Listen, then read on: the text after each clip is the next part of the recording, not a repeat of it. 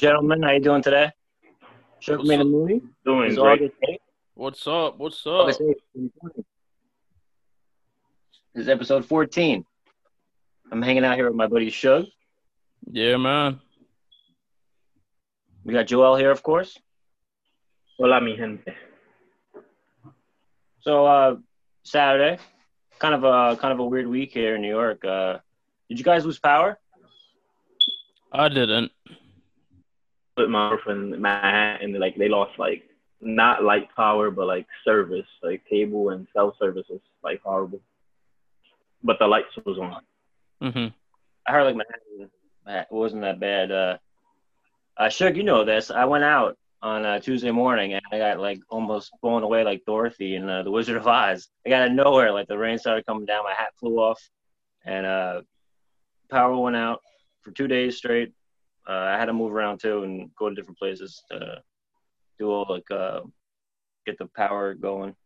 Uh, but yeah, so today we're going to talk about a few things.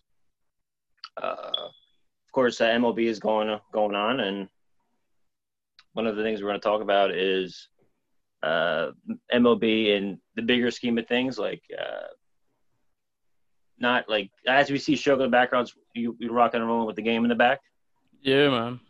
Doing my best Mike Francesa impression. Yeah, you, you need to have like the six of them though. You need like CNN, you need Fox, you need the MLB, you need the weird uh, a fringe sport thing going. Yeah, so obviously Sugar, a huge fan. You know everything about what's going on like daily. Uh, but we're uh, we're going to talk about uh, the appeal to like non-fans, like like more casual fans. Yeah. So also we're going to talk about something else this week. Uh, Shug turned me on to a new show, new series that's out. It's called P Valley, aka Pussy Valley. Uh, I caught up on it. Uh, I watched all of them, and I'm hooked. Uh, it's a very interesting show. We're going to get into that. Uh, thanks again, Shug, for uh, giving me the uh, info on that. Yeah, Joel, did you check that out yet? putting a Yeah. lot of people onto it. Like you know, with the Uh, yeah, power, with, the, with the power thing. Um, like my sister and my brother-in-law and my nephew had to come and stay with us for a day. So they they were, you know, I I told them about it, and they watched like I think all four episodes that are on so far. So they were just in a, in in in the living room, just like captivated by it. And then Mike told me he was captivated by it. So we're gonna get into it, and we'll hear Joel's thoughts because he also watched it. That's great. And then uh, also we were just uh, me and Shug were just talking about. We always talk about like uh, nostalgic things, everything. We're talking about the 1990s, and uh, Shug, you're watching Clueless, right? So we started talking about Cher, the Mhm. character Cher from that, and basically we were like, man, yeah, there was a lot of lot of uh, hotties in the 90s, and uh, we were just like reflecting on that, and uh, I, I I'm reminiscent about being a young kid and watching these old movies, and um, um, I made a, a list in my head of uh, all the old ones Yeah, it's like that where, I think. Uh, and then they popped up in movies or they pop up in TV shows and stuff, and you're like, where have they been? Or you you watch like a movie from the '90s, and you're like, where has she been? Like the last like 20 years? Like what happened to her? yeah, because you have some that have become like mega mega stars, Right. and the one who was supposed to be like the the badder chick was like you don't see her anymore, or God forbid you see her on TMZ doing wild stuff. hmm yeah, so we're gonna get into that uh, in uh, and the Mooney, episode 14. All right, so uh, Joel texted me the other day, He sent me um, a link to a video from a podcast featuring um, someone I'm a big fan Brilliant. of, brilliant idiots, right? Yes, it is Charlemagne the God and Andrew Schulz. Yeah, and I'm a big fan of Charlemagne, not so much Andrew Schulz. I know both of them from, um, well, I knew Charlemagne from New York radio when he used to be with um Wendy Williams, and eventually he got on 105.1 with the Breakfast Club, and that's like, you know, his main thing now. So I met him, very genuine, cool person, great time. You could look on my Instagram if you want to see the pic. Um, it was my mom's birthday, so he was like talking to my mom. It was up at the, at the casino. Um, so I think she she likes him too. But he he brought up um they him and Schulz were talking about baseball and um you know what's going on. I think they started off talking about like the Marlins with what was going on last week where they had all of those um positive corona tests. They basically had like a little outbreak and and the Marlins had to take like a break from playing baseball for a week because their team and their staff was like decimated. So um and I actually like brought up a, a topic that's been on my mind for the longest while and it's um you know baseball's like mass appeal because baseball has always been you know America's pastime but these days you know not everybody's as into it as they were say like you know 30 years ago so Joel, what, what, what was said on the um Brilliant Idiots? Right, but uh, on the podcast, it was um, Charlemagne and Andrew Schulz. Like they brought up, not Andrew Schulz, but Charlemagne brought up to like for baseball to have more appeal, it needs a little bit of MAGA in it, which I found ridiculous because that's just gonna bring in more, you know, probably more problems. And like I said, the whole their whole view on baseball was more satirical. I took it more satirical mm-hmm. because they're not really baseball fans and they said it themselves on the podcast that they don't really watch baseball. But taking the satirical, you know, approach away from that, they did bring up some good points because they're saying with the whole corona going on, the virus, that baseball is an outdoor sport. So it might just, the attendance might go down, therefore leading to less appeal.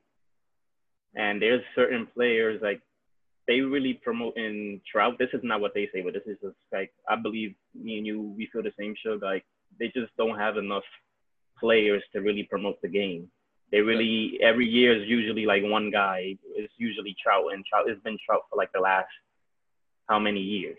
Mm-hmm. So I feel like that's why there's no real appeal in baseball. It's just on top of that, you know, uh, they mentioned on the podcast as well the length of the game takes like four or five hours sometimes to complete a game, that's gonna lose the appeal. Nobody has that attention span nowadays.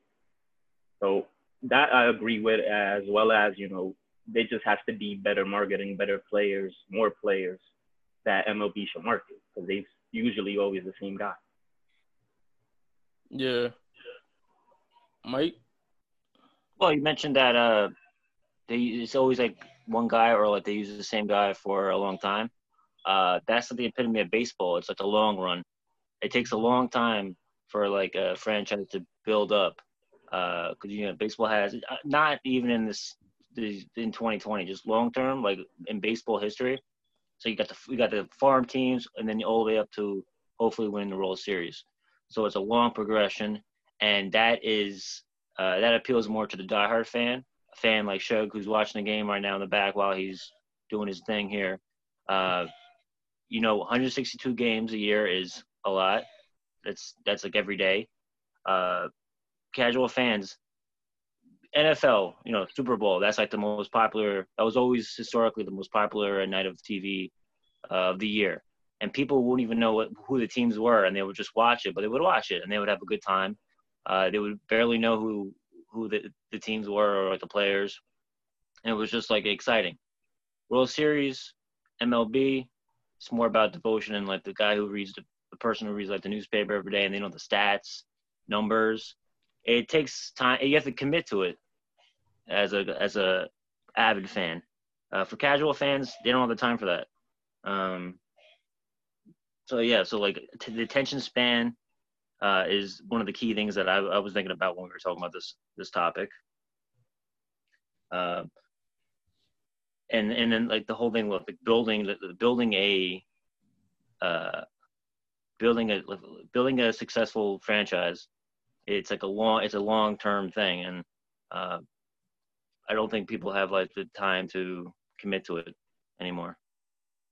Yeah um but with, but with the whole thing with maga thing i i'm gonna think i don't what do you, what do you think about that shit? Because I, I don't know yeah, well, it, you know, honestly, when I, I I listened to the Brilliant Idiots, it wasn't the first time I actually heard something like that.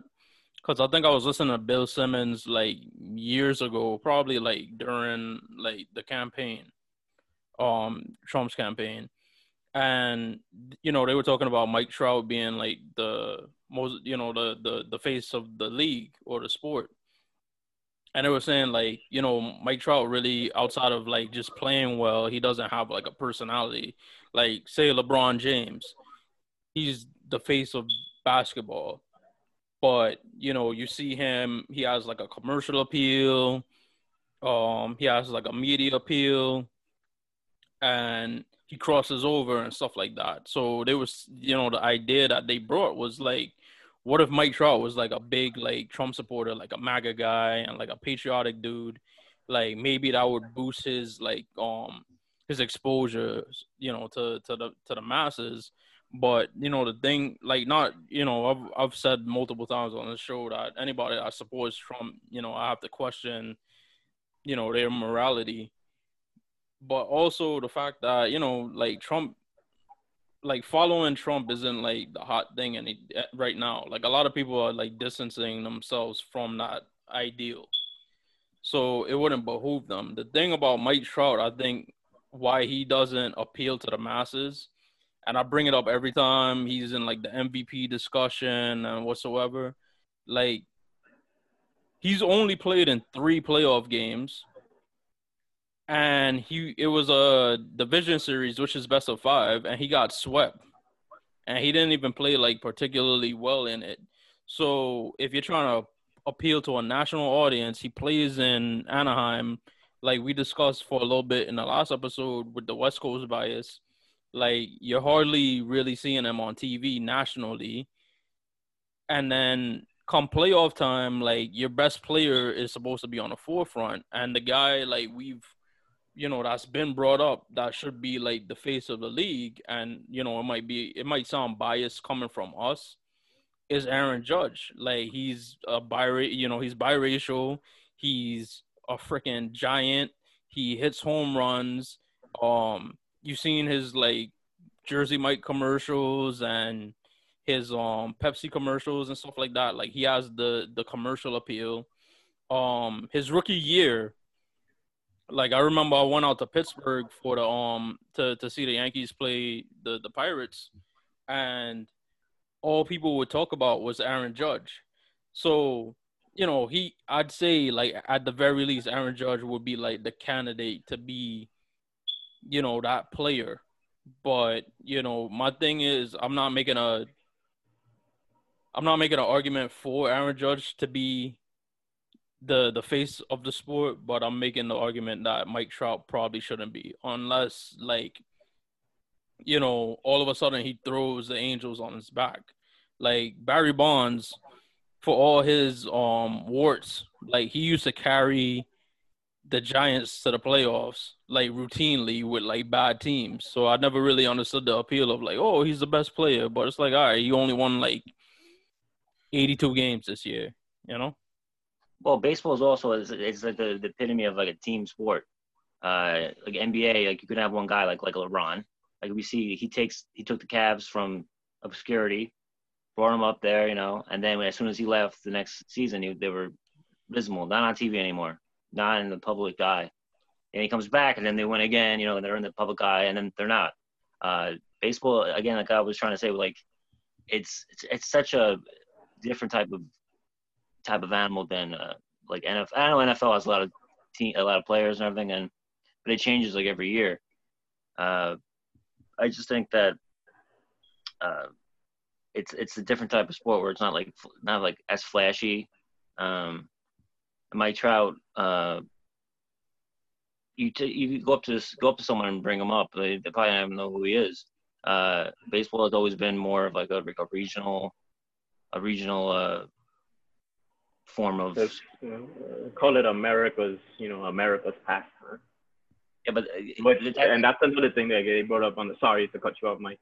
Mm. But like they brought that up in the podcast as well. Shows that how can that how can MLB really have a player to appeal when none of them speak Spanish or none of them speak English? I mean, mm-hmm. which again was real ridiculous. Like the, the whole thing I took it was more satirical than them really being like caring about baseball. But yeah, And yeah. that's, that's an interesting take because like you talk about him speaking um play the best players speaking Spanish or whatever, right? Like I've hardly Yeah. ever heard Mike Trout talk in my life. Like Mike Trout could be screaming like outside my door right now, and I would not recognize his voice because I don't know him. So I don't even think like that in of itself is like that important, really. And a lot I'm of the pretty sure- players, uh huh. I'm pretty sure Owen. I know him because he's the super pretzel guy. He's on. He's on the super pretzels that you put in the oven. I think that's the only thing I've ever seen him on, like promoting. You know the things you get, you buy the, the frozen pretzels. That's the only thing I, I ever. remember.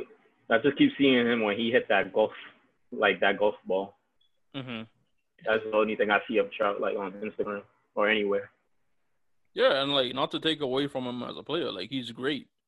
Like his numbers are like phenomenal. Like I thought, you know, we talked about Judge winning the MVP and a Rookie of the Year. Like I thought Mike Trout, like his first year, he won Rookie of the Year. He should have won MVP. He ended up second. Also, only reason he lost was because Miguel Cabrera won the Triple Crown, but Trout had had actually led the league in a lot more categories than Miguel Cabrera did.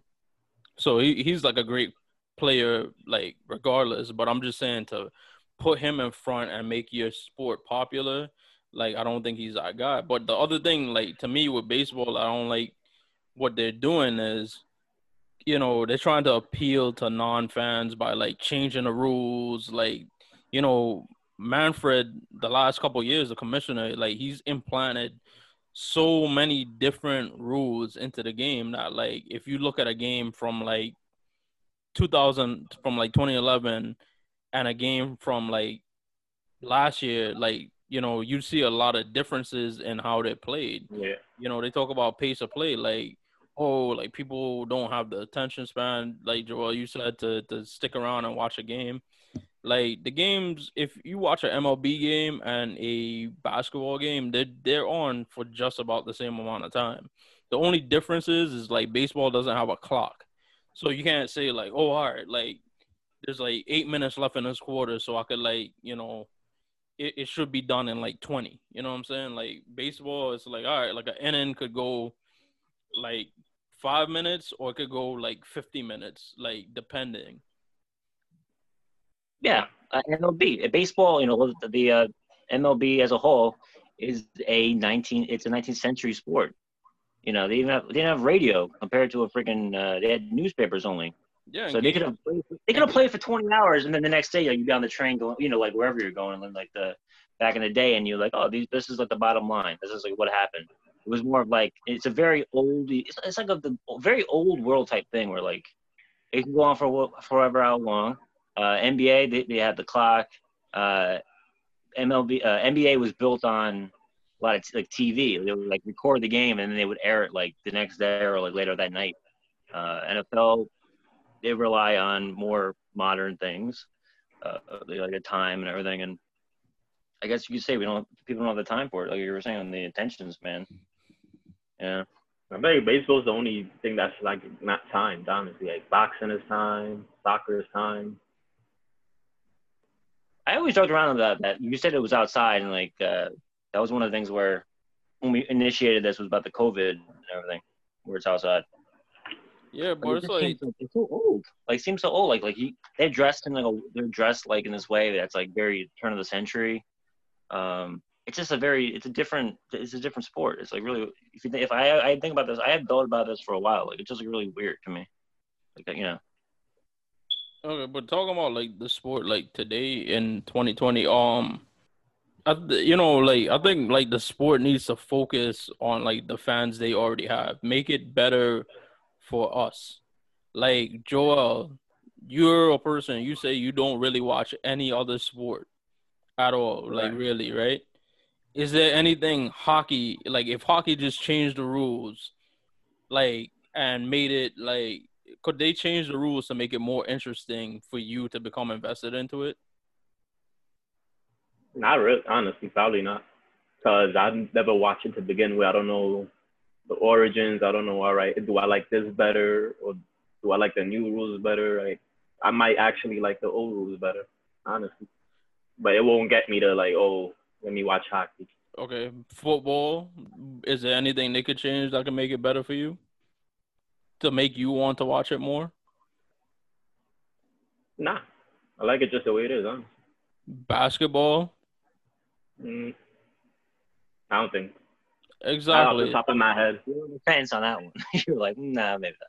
Exactly. So, like, my point is, it's just like it, it's really to me. I always found a way to get people involved or people to want to be in things is like if the people that already like it to begin with, like, if you see them enjoying it, you could probably be like, "Oh, all right, like this looks fun." Like, I I want a piece of that. You know what I'm saying? Like, that's Yeah. some, that's something that I don't think baseball has or that, that's something that's not something like baseball's like focused on. Like none of the new rules really, except maybe like the pitch clock or um the the, Not, the uh, instant replay. base.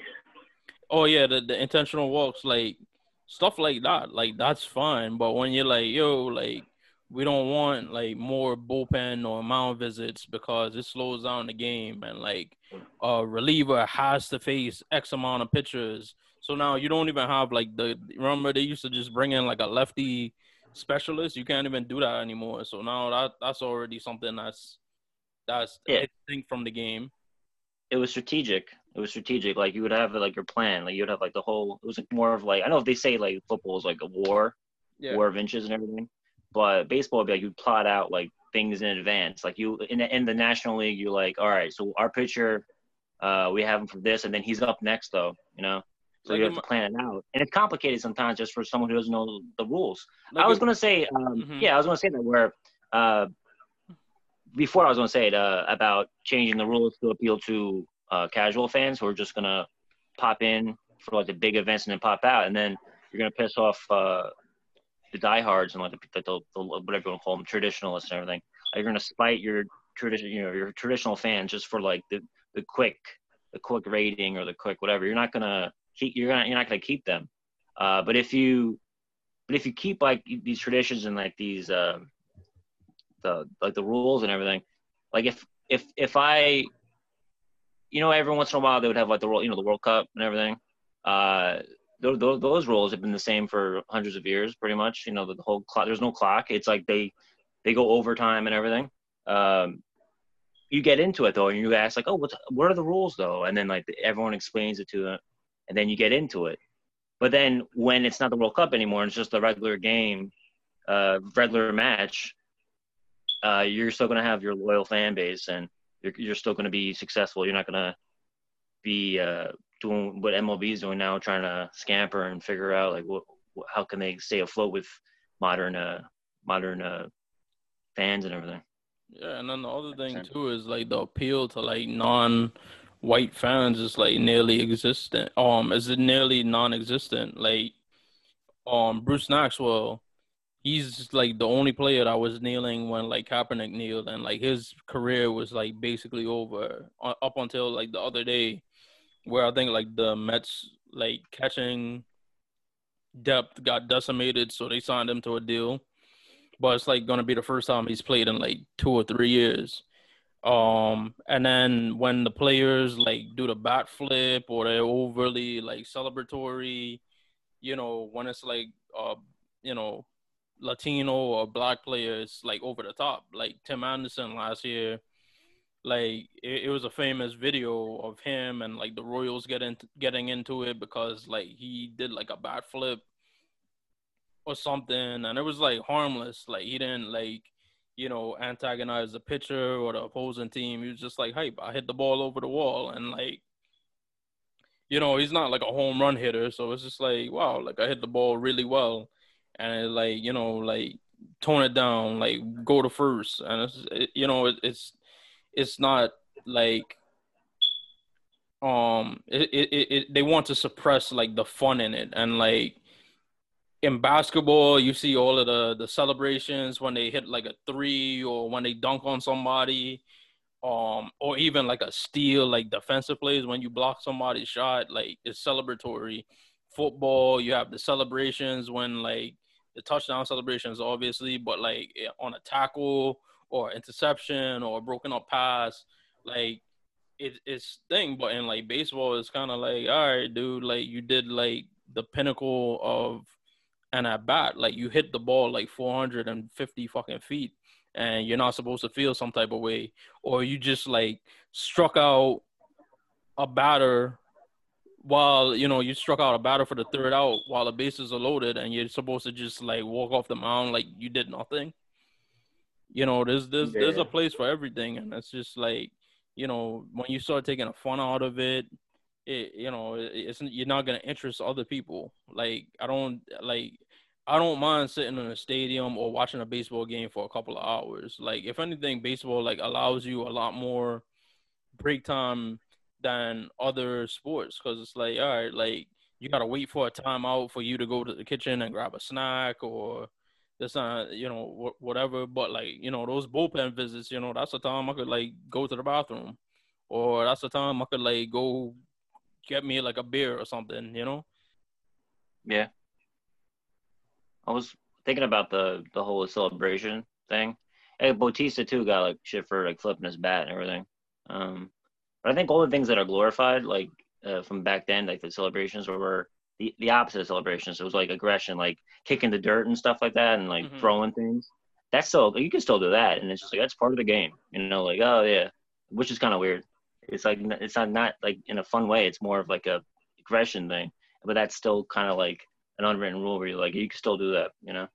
Yeah, like even the MLB the show, they let you they let you go through like for your batter, you could use all kind of different like bat flips and stuff like that. So in the game, it's it's, it's like that. Like, and if I'm like playing it and I hit a home run off of like a dude that you know he he wasn't giving me any pitches or like he brushed me back on the pitch before, like the people in the house in my house would like hear me say like yeah, whole lot shit like as the mm-hmm. ball is like flying out like it's that's that's the fun in it. But when you take the fun out it's not that interesting. Like if the game told me like let's say they ejected me like right after like a, a bat flip because like it's against the unwritten rules like you know i'll be like i don't, don't want to play mlb the show. Like but, uh, i feel like they let that go like it's just gonna be like imagine stanton like backflipping. Like I'll pay to see that like every day. Like you know how awesome that would be. Mm-hmm. Because I don't think I ever seen Stanton backflip or Judge, and they hit it like 500 feet. So they should allow that, like that type of celebration, honestly. Like I remember games like uh, you remember ever play Slugfest? Any one of you? Yeah, like was it arcade back in the day. Yeah. yeah. Yeah, like I was like, like that was my favorite one of my favorite games because it was just real different. It was more explosive a game than the you let's say like the show or MVP. Whatever. Yeah, MVP baseball. You know, the slugfest was actually way more explosive. I think it just well, if we're gonna, I'm gonna focus on 2020 again. Uh, I was going more like the bigger picture, like in the long run. Mm-hmm. Uh, I feel like, you know, I know obviously they're trying their best to have a season go on and things keep changing. Like of course, the, the big thing was the Marlins. Like they had like I think it was like a, over a dozen uh, players test positive, and then they had to stop playing. So basically, the rules are out the window for like whoever wins this. It's you're going to treat them like uh, the traditional champion. Um, uh, but I think they're actually maybe using this as a way to uh, test out new rules and uh, just test things out in a more chaotic uh, no, like, like, like I'll tell you, I'll tell you something. Later. I'll, t- I'll tell you something. Like the other day, the Yankees had it was, it was like they're doing it actually right now because they have a doubleheader today, doubleheader today. But they had one for the first time the other day, and they did the um seven seven inning yeah. doubleheader, and that's something like I wouldn't mind like regularly. Like, all right, you got to play two games in one day. Might as well just shorten it. The only thing I haven't seen yet was the um the extra inning rule that they're trying out, which I don't really care for, like with the runner on second to start the inning. Or if yeah. anything, if you're gonna do that, it should be a runner on second with like one out to start the inning. So that way it will prevent people from bunting because if it's a runner on second with no outs, all you have to do is bunt that batter over, bunt the runner over, and then put the ball in play um, fly out or you know uh, infield, you know, keep it on the opposite side of the infield, and that's that's the end of the game basically. Well, they, have had for a long time the whole thing with the rainout. Like if you look back on the on the stats, like if it was a five inning game, it's still a win. You know what I mean? Like if it was like more, you know. So that yeah, five really five innings is an official game. So that really doesn't ha- hasn't affected how people look back look back at standings and, and mm-hmm. in the last couple of decades. You know, so maybe it's all about the this, this quick the, the sudden newness of it after a while it becomes like a normal it becomes normal well the one yeah. thing about that is like they used to be kind of like arbitrary about that because there'd be games where it'd be like you know in the seventh inning and they'd call it a um they'd suspend the game and pick it up at another time and then there'd be like games where it'd be five innings and it'd be an official game so it's confusing but this year it's like all right if it's five innings it's an official game regardless if it's any less, then you know they have to suspend it and pick it up on the next game or the next time they play each other.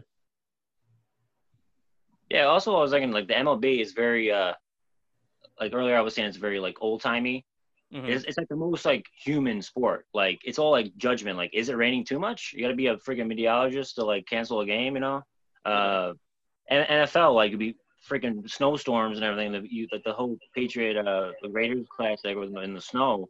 Uh, that's because like like baseball, like if you it's dangerous if you play with like a wet ball, like it really hurt oh, players. That's the only reason field, why. Yeah, on a wet field. But like even artificial, uh, what is it, artificial turf and, and stadiums with domes, I feel like that takes away the experience too. Like since baseball is supposed to be outdoors, like I like being in a dome for nine innings Nah, I don't think so. Yeah, that's why I hate when they play in Tampa where they are right now, and I'm kind of glad I just I'm just like looking right.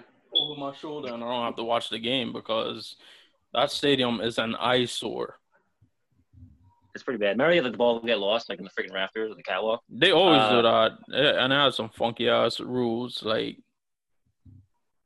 Oh yeah, and every stadium is different. Every every ballpark is different too. That that's a unique thing to the sport as well, like the Green Monster and all that, and like some some uh, fences are you know 400 feet, and it's like you know different. You get 285.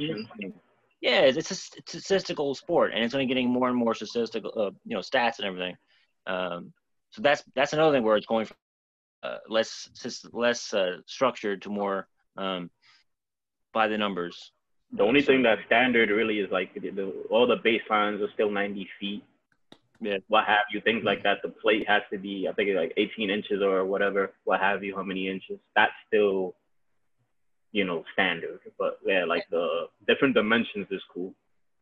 Yeah, I like. Like in like Oakland, always had that huge ass uh, uh foul territory. You know, like it was different. Yeah, uh, so. historical like pictures park, park. Yeah.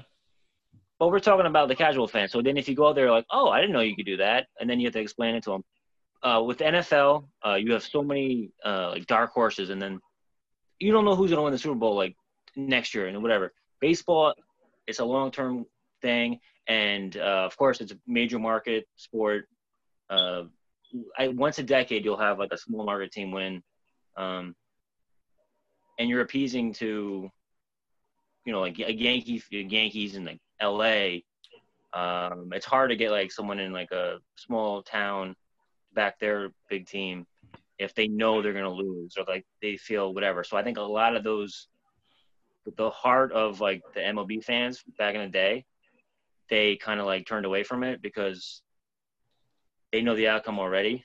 NFL is a more exciting. Like you don't know what's going to happen, and like in December, you can have a dark horse rise and just take it and win. And you like, but you know, if you have the, um, you know, the New York Giants. Like they're a, new, a big market, but they became like this like dark horse in uh, 2007, and they just kept winning.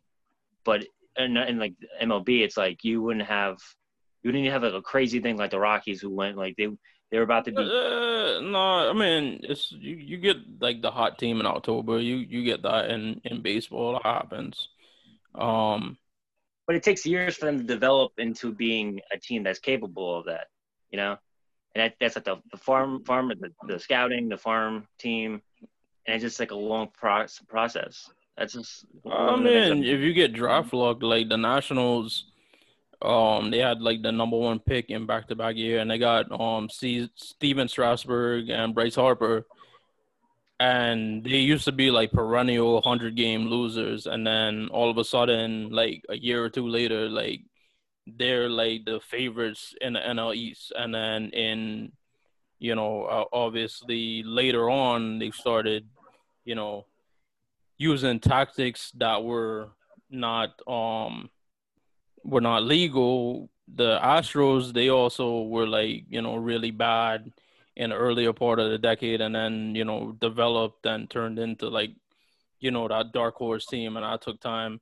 And even like the Yankees, like the Yankees had, you know, luckily they had like the quick turnaround because they drafted well and signed well internationally and that's why we have like the judges and the Severinos and the Garys and the Gleybers and, and stuff like that. So it does happen in it, it does happen in baseball with a surprise team. Like I said the last episode, 2017 was supposed to be a rebuilding year for the Yankees. Like that year we really was like at best supposed to end up like in third or fourth place, like 80 something wins. And then we won 90 games and we were one win away from the World Series. So it does have those surprising um things. I think basketball is like the only sport where it's never really a, like, oh, like, wow, like I don't know how this team until last year when Toronto won. All right, so guys, what do you think? Uh, does MLB need to panic, or do they need to go controversial and have an outspoken uh, leader like a, like you were saying, the MAGA. Do, do they need that? Or, all they, they really, doing, you know? All they really need is just to appeal to the fans who already watch the sport. Because if you you're not gonna get anybody who doesn't already like baseball to like it. There's not much you could do, honestly, unless you put like you know like some twerkers in there or something like uh, twerking cheerleaders, and then all right, they'll watch that. Honestly, like basketball. But, basketball. Yeah, yeah, yeah. Yeah. Yeah, my theory is like with this coronavirus, and you know public you know large public crowds and you know the restrictions on that that like when they find a vaccine and you know the restrictions are lifted and people could just go back out and be on uh, be about like we were before all of this baseball is like in the best position because you know the tickets are cheap. It's every you know there's games virtually every day so you're gonna get a lot more people out and about, like in the stadium, around the stadium. You know, here in New York, like you'll see people at Billy's, and you'll see people at um stands, and you see people at like the Dominican spot we hang out at. Like I don't know what's going on in Queens, but you'll see people like all over Citi Field and stuff like that. Like it's gonna be huge, and baseball is gonna have that advantage, I think. I mean, it probably won't show up in like the TV revenue, but like in the the the the gate sales and stuff like that, I think like they'll bounce back a lot quicker than other sports because when the NBA comes back, it's not going to be any less expensive. Football is always going to be the most expensive shit, the most expensive um ticket. So I think baseball has that advantage, and they have to pounce on it. But you also during this time, you have to popularize the sport, the the sport and you know, personally, I don't really feel like Manfred is like the guy to do it, unfortunately. But you know, how how often do they just change commissioners? Not often, so uh, I wouldn't hold my breath. Long reigns. Commissioners have long reigns, and uh... well, they work for the owners, so it's up to the owners if they don't want that person. And virtually, like half the league doesn't even want to like win. Like they oh, just that's a whole other that's a whole yeah. other yeah, like they they're not even trying to win. So I mean, that's also something I could factor into the po- the popularity of the sport also. There's it's there's so many things to talk about with baseball and like how the, the how they could be more successful. Um, yeah, with uh, the money issue, like the like like the, the what do you call that again? The revenue share thing. What is it called again? Revenue sharing. Yeah. And luxury tax and all that nonsense. Competitive balance tax, as they call it. Yes, you would have less parity.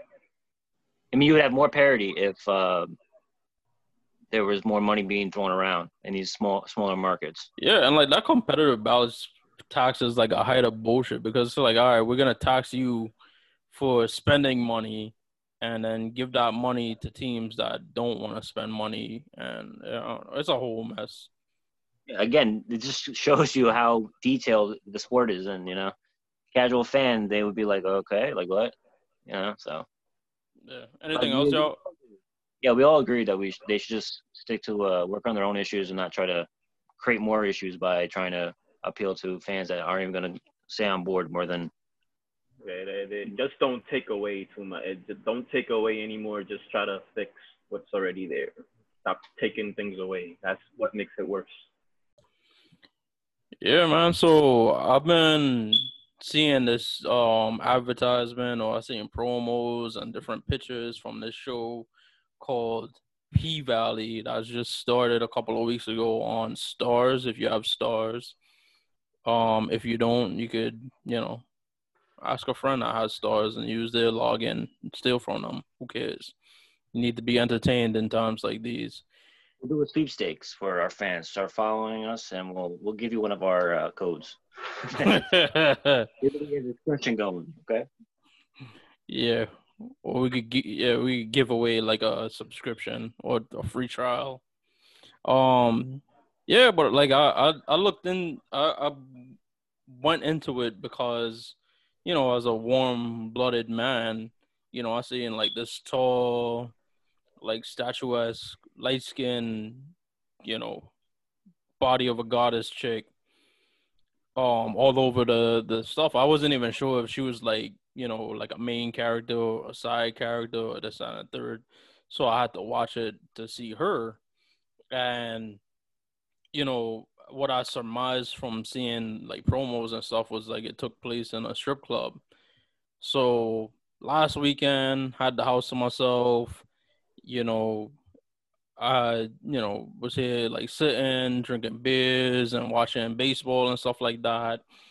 And I popped on the first two episodes on Friday, last Friday, and the third and eventually the fourth episode because the fourth episode like popped on at like mid midnight.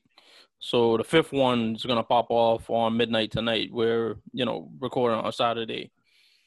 But I thought it was, you know, I started watching the show and I was like, wow, like, you know, you watch one, then you gotta watch two, then you gotta watch three, then you gotta watch four, and then you become really invested in into it. And I wanted to dig into it. So of course, I hit up my boys here, Joel and Mike, and I was like, yo, you gotta watch this show, P Valley. Like, you gotta check it out. So both of them since last week have watched and we're pretty much all caught up all four of us we've watched i mean all you know all three of us we watched all four episodes so i wanted to hear you guys take and hopefully we could get guys put onto it like i said i got my sister uh, i got my sister and my brother-in-law into it i'm trying to get my stepdad into it because he, he usually likes like stuff like that so he, he he's probably gonna check in so That's, that's with my my girlfriend actually like she knew about it before. Like she was actually shocked that I wanted to watch it at first. I'm like, why? Is this like a chick thing? Is it like a girl thing? And she said, eh, not really. But you know, long story short, we ended up watching it, and I'm like, oh, okay, this is a stripper show.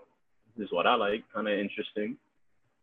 And like one of the characters, the main character, she's actually in Harry Potter. Like I recognized her right away. I was like, oh, okay. He's the like again. I just watched this, so like I'm not good with the names. What's her name again, Shug, uh, on the show? um autumn Autumn. There we go. Like, Yeah. I'm still like uh, I'm still like you know catching up on the names, but um, I just like the whole direction of the show. I think it was uh you know it was a woman director too attached to it, which is pretty cool.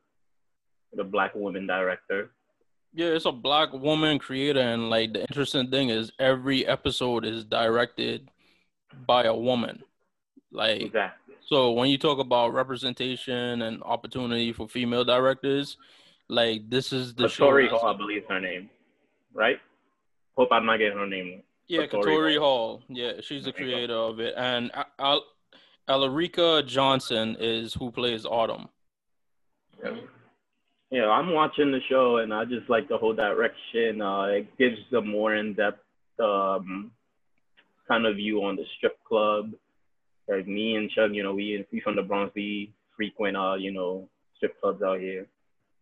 A couple of them. We dabble. Yeah, you know, we've been to a few. But how But, I um, how I explain it to you guys or or characterize it to you guys, I was like, it's like Players Club without the comedy. Or if the comedy is in there, it's like comic relief. It's not right. it's not like it's it's a full on like drama, but it- the other thing, the difference between that and Players Club is like it doesn't focus solely on Autumn. It focus, you know, it, Mercedes is also like the veteran strip club, the the veteran stripper at the club, and you got like The the yeah, and then you got like the naive um Miss Mississippi, aka Miss M I crooked letter I crooked letter crooked letter. I don't know. I can't say it. It's too many letters. And my crooked letter, crooked letter, humpback, humpback, crooked letter, crooked letter. Ah. There you go. I think I spelled it wrong, but I said it like like I spelled Mississippi wrong. But yeah, go ahead, yeah, and then you got um Uncle Clifford, who is a very flamboyant um the the flamboyant gay owner. Like he wears like lace fronts and he has like a room that's like lit you know his his own room is like sky blue lit and it has like a cloud bed type of thing. Like it's, it's one of them things like you have to watch it to know what i'm talking about.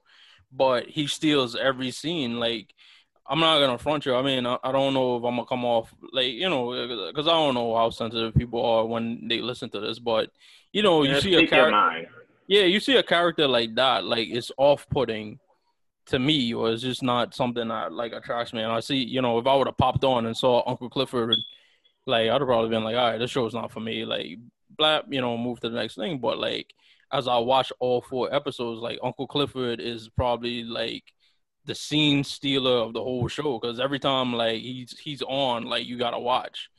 And I thought like the interesting thing is like, you know, they could have went like the the um a stereotypic route and like call him like auntie or something, but he's he's Uncle Clifford. Yeah, he's empowered. I was saying it's like he's like a, a masculine woman. Like uh, I'll make it into how my I see uh, episode one, but everything you guys were saying is how I feel too. It's like an ensemble cast, Yeah. and it's like a workplace. It's a workplace. It's a, it's a community, and it's these characters that run around and they and they have this whole experience. But with Uncle Clifford, uh, yeah, at first you're like, oh wow, this is wow, this is something different. Um, uh, but no, I think like uh, it's played by Nicco Annan. Uh, every scene I see him in, and I'm like, this is wonderful. It's not one. It's not one dimensional. Uh, every time you, uh, you see the character, uh, it gets more complex. It's not just like a like a character just to like, oh, this is you know this is something different. You know, it's more intricate than that. That's why I he's like one of my favorite characters in the in the series so far. Yeah, and like uh, what I told Mike is, or the thing that I take from the show is, this is one of the things when you let black creators create. This is the type of thing you get because, you know, no offense to anyone, but this is something I, I think only like a black person could have like thought ho- thought of and like executed. And Starz like historically has been I mean, well, not historically, but as recently as they've started been they started doing like original content, they've been giving a lot of black creators like power, which is something me and Joel watched. Um, they had a bunch of other shows that were like, you know, mainly black cast and black crew on the channel that have done well. So, you know, it's nice to see, you know, black represent- representation not just on screen but off screen and the creative in, in the creation of it in the writer's room and the direction and all of that All right, so in the so I watched it last night and I jumped into the first episode, Mhm. uh, and uh, I come from a background in like TV, TV writing and everything, and instantly I saw a lot of uh, uh, homages to different styles. And uh, I actually told Shug last night. It actually reminded me of like a western, a modern western, uh, because it starts off. Uh, no spoilers uh, intended, but starts off the uh, Autumn Night appears. Uh, she's basically like coming from like the, the wild, like she's like a kind of like a refugee, and she's on a bus, and they stop off in a gas station. Like a drifter. And, yeah, mm-hmm. but uh, someone without a home anymore, all going off into like the unknown, and that's a that's a that's a trope in uh, a lot of westerns where she's getting off a bus, and you can also say that's like a stagecoach.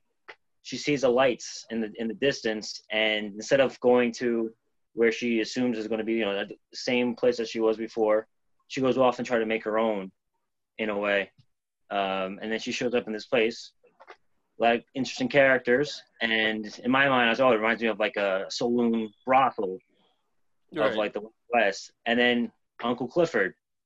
Uncle Clifford is like the madame. Uh, if even in the 30s with the speakeasies, like the right. queen bee.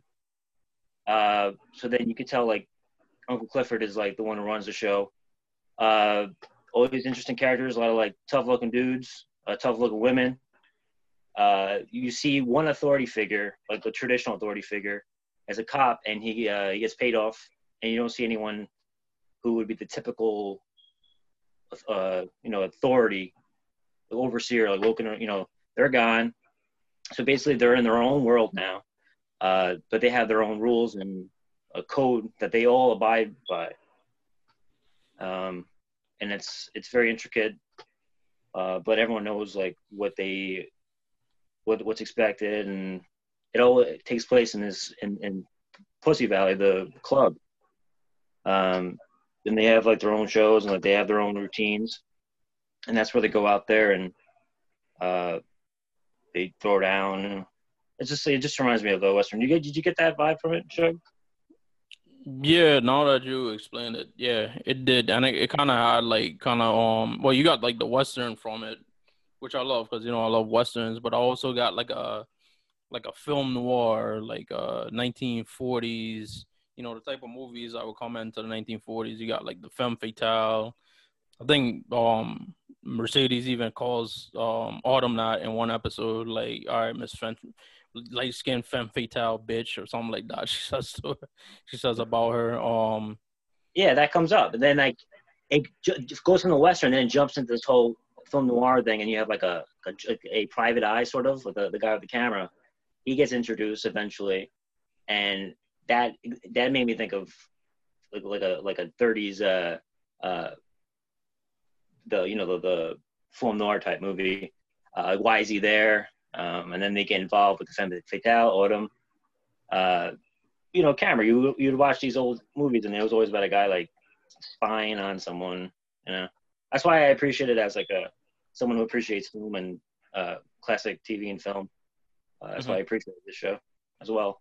Yeah, and then they had um the interesting thing with the interesting thing with Uncle Clifford was they had um this rapper comes in, you know, like he's a um up and coming rapper, uh basically just local, probably just selling, you know, his mixtape out on the street, SoundCloud rapper. Uh no disrespectful if you no disrespect if you're listening to us on SoundCloud, but you know, SoundCloud rapper. And he's trying to get his his stuff like played in a club. So he links up with like the DJ and the DJ is like a freaking like 15 year old kid. yeah, like people like the one guy. I think one of my favorite shots was he says something about the guy with the FUBU, and they show the guy in the FUBU, and he's just like all mad because like he's holding out on wearing the FUBU jersey. Yeah, know, every strip club would always have like a comedian. That's that's where stand up came from, the strip joints. Yeah, and um, so he ends up like you come to find out like he's on the download, which um Joel, we talk about like hip hop, like it's a lot of like, you know, rappers that, you know, are on a download. Okay. Yeah. So they they they they do that like little um they do that little storyline where he sleeps, you know, he he gets into like a secret down low relationship with Uncle Clifford, and Uncle Clifford starts playing his stuff in the in the club, and his stuff like in the last episode they had like a really um nice um dance routine, or one of the strippers does her routine to his music, but like artistically, like with the colors, like they use the color blue and just like the blue on a black skin, it just looks like artistically, music wise, scene wise, visually, it was like a really captivating scene, and I, that was at the end of episode four. Yeah, so when he's first introduced, a Lil Murda, that's his name. Oh, yeah. Uh, the entanglement he has with uh, Uncle Clifford. Uh, but yeah, but uh, I'm gonna bring it back for the first episode. I'm saying with the, the tropes like with the, the noir and like Western tropes. Um, he he came in there like top dog, like he came in there just trying to walk in, and then we have Diamond, who's like the bouncer. Uh, he represents. He, you find out that he's actually a vet, and he represents the a lot of characters were always like ex-soldiers and everything, and he's kind of the guy who's he is at the the guy who tries to protect everyone in the club. And yeah. the the rapper reminded me of kind of like a, like an outlaw famous like gunslinger coming in here, and that just made me think of uh, all the things I love about westerns and stuff. And that's where if you're not into this culture, like like if you don't know anything about it, that's something that draws you in too. Um, but yeah, this is it's Mississippi. It's a there's a whole back there's a whole uh, cultural history with this. Um, so it's like even if you don't know anything about that and you just like kind of trans you can transition into this and uh, understand what's going on just with the following those type of tropes. And then you know there's uh, there's so many like mysteries like you got mercedes and her mom who her mom's like the deacon at the church and she's trying to like start her own well she wanted to to have like a sermon at the church that she's at but the pastor refuses to give it to her, I assume because her daughter's a stripper. But what her mother does is like she takes her she takes the money that Mercedes makes as a stripper and uses it as contributions in the in the church and takes it away from Mercedes. So Mercedes doesn't really have like any money for herself or you know to to do the things like she aspires to do which is she wants to start a dance studio or dance academy for young girls. So uh, and that's another thing like i like about the show because you know people talk about like respect towards like sex workers you know strippers porn stars escorts whatever. But this, this show like shows like you know like these people have lives too and they're regular like people. Like they yeah, this is what they do for a means, but they shouldn't be like disrespected for it. They're hustlers and they're just using what they got. Mm-hmm. That's what that is. Right. There's, there's a lot of people they they put themselves in like a relationship with them in their heads, and then they like, oh no, I don't want to date this. You gotta change this about yourself. That's the problem, you know, that people have when it comes to strippers. Like automatically, like you're in a relationship with a stripper. Understandably, she looks good, but like understand she's not going to change her lifestyle for you. Right. And but then, and then, sorry, I love that relationship though between the Mercedes and her mom. Uh, so basically, like Mercedes is in between. Like you find out that her mom, uh, she's she's doing like her own. Uh, she's like preaching, or she's like she's doing something in a church, and she's saying, "I was uh, I lived that lifestyle. I lived the simple lifestyle," and but now she's like in the church now, like repent like, uh, you need to repent. Then it cuts to mercedes. You find out that uh, she mercedes is kind of like the in between between like the mother and then the daughter. And she's living this lifestyle and she's working like as a sex worker like and it's not it's it's being sexual in an unsexual environment. Now she has the, the, her daughter and her other and her friends at the troop the, the dance youth group that she's uh, working with. And she's kind of translating the whole is an art, the art form of the erotic dancing, into something more positive. And it's kind of like generational, where like you start off somewhere and then you build on it, and then hopefully you do what you got to do, and then eventually it's gonna be more a different type of it will be more positive and positive, quote unquote. And then when you talk about like the Western thing too, like in a lot of Westerns, like the plot would be like, you know, the farm, the farmer, uh the small town, the small time farmer, and then there's a big like land baron that wants to like take their land from them. So you come to find out like there's a the mayor and um some casino owners want to take the land on which um P Valley is on top of, you know, basically demolish it and build their casino over it. Because apparently like P Valley is like close to the um close to the water and I guess like down there in Mississippi, like the the Delta. only way you could yeah, the only way you could build a casino is if it's on top of the water.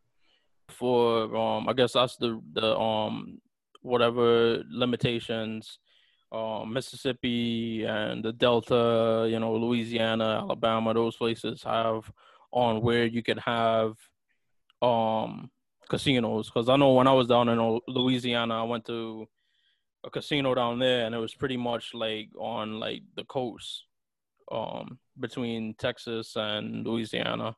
But it's a lot of different mysteries in the show because you talk about Diamond, the, the bouncer, and it kind of looks like him and Miss Mississippi. You know, they they kind of have like a little on on what do you call that unsung thing or or whatever, like a little romantic tension. Relationship, a prior relationship. No, Oh, or, yeah. or like they're building towards it because she Oh, had yeah. she always comes in with a baby, so it makes you wonder like where the hell like the child's father is, and by looking at like the previews for tonight's episode, um, you know her child's father is gonna appear, and I'll tell you, Mike, he is of the Caucasian variety, so you you will be well represented tonight, sir. Hey, what does that mean? I don't. I don't. I identify with energies and spirits. Like I'm. I'm an Uncle Clifford guy. Come on. no, Uh, but remember in the last one we said you, you said like he's not white like me, so hopefully if he's a bad guy, he's not white like you.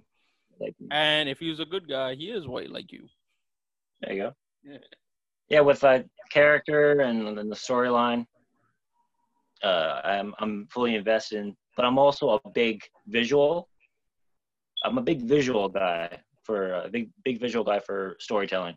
And in the very first episode, there's a scene where uh, Autumn Night, uh, she's in her like little like a flop house, and she's drinking, and she's looking at her phone, and obviously it's like her daughter. It's yeah, she's like a, a daughter, and her phone breaks. She breaks her phone with with the supposed liquor on it, and she starts crying, and she's on her knees. And at the shot they use, like you see a little light coming through, it looked like a church, like you would see like in like an old western thing, where like, and she's on her knees, like screaming her lungs out, like calling out to like the the Lord or whatever. And then like her scream is a graphic match into Mercedes' mom uh, at, at church, like screaming, uh, shouting her lungs out, praying in a way. And that was one of the first things in the show that I saw. And I was like, all right, I, I buckled down. I was like, all right, I'm into this. I love shows that a series that are like multi-layered, you know, because it's not just a story, not just characters, not like a just like dialogue. It's like three-dimensional. That's why I think uh, if people look at this show and they're like, oh, it's a strip club, you know, it's whatever. No, it's like it's deeper than that. Yeah, this is like it keeps you hooked because like I want to know what's up. It has a five. It has a five reading right now, a five out of ten. But you see, that's that's a thing too. And I, I like when we talk about like it's always sunny in Philadelphia. It's like you got to think of like, you know, it has these like low ratings like critically, but it's like who are the critics? Is it somebody that would understand, um, you know, the comedy of a Sunny? Is it somebody that would understand like the dramatic weight of a show like a P Valley? Maybe not. And then you got to worry about them pulling the plug on the show. That does that isn't pulling the numbers. But again, but Starz is catering to, uh, like you were saying, like power and everything. And obviously, there's like a there's a audience built-in audience who already are established watching whatever shows they pop out. And now you have the word of mouth. Uh, that that's going to spread. It's very easy now to get into a show, especially now with streaming. Uh, like me, I I would never just like flip through the channels and like see Starz, but someone Mhm. told me about it, popped it in, watched all four. There you go. Joel. I just like the. It kind of gives gives a behind the scenes. You know how strip clubs are running. That's what I like. You know most about the show. Yeah, you would assume uh, they just go in and dance. You know, it's a whole art to stripping. Like um, at the routines they were doing on the poles, like going, you know, doing um, like sliding down from top of the pole all the way down and doing it like pausing in between the same way is like a whole art and Mhm. you could tell that um let's just say it's a rookie stripper and um mercedes for example the og stripper you could actually see that they're actually teaching it's just not a whole bunch of cattiness involved or a bunch of arguing involved it's actually like um like a team effort in a way Right. so they, these strippers aren't just stripping. They just obviously they have some type of camaraderie with each other, as well as um, you know the club owner. It's all a business at the end of the day. It's more, it's deeper than them just showing their asses, showing their titties, and that's what everybody assumes of strip clubs. So that's what I like most about the show. That it really takes you like in in-depth analysis. Like if I was to ever run a strip club, now I know at least how to go about it a little bit from this show. right. You got the back room. you got that back room. Yeah, the Trinity. I believe it's the Holy Trinity or the Trinity.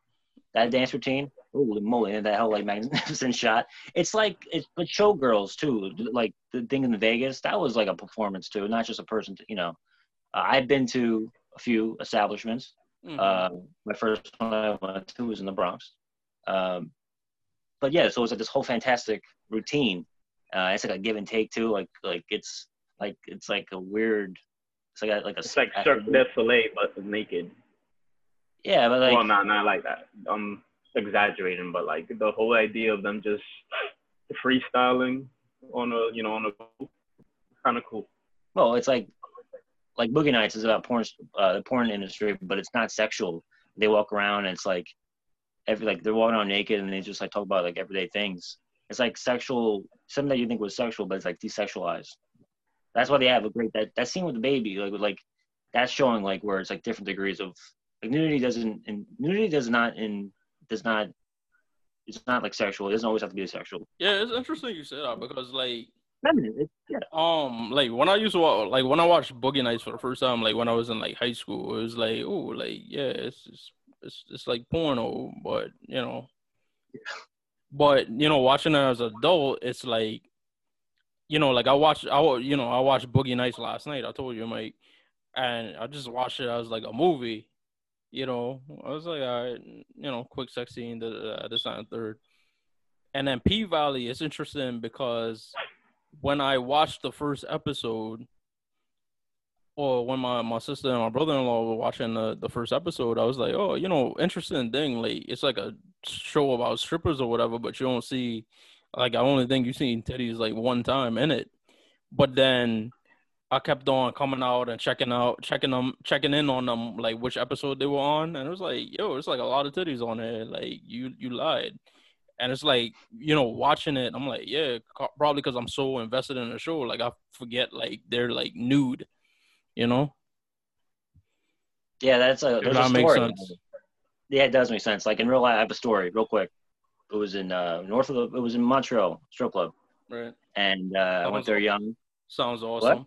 i said sounds awesome Yeah, so like, of course, we were there's this whole thing, like this whole performance, and we're like, you know, I was like 19, and we are like, ah, this is awesome. Like, you know, uh, it was it's always like a bucket list thing, which is ironic because in Montreal they don't have paper money, they have coins, so there's a bucket in front of them. And you, and you toss it, you toss coins, ah he coins at them. But uh, anyway, so that happened.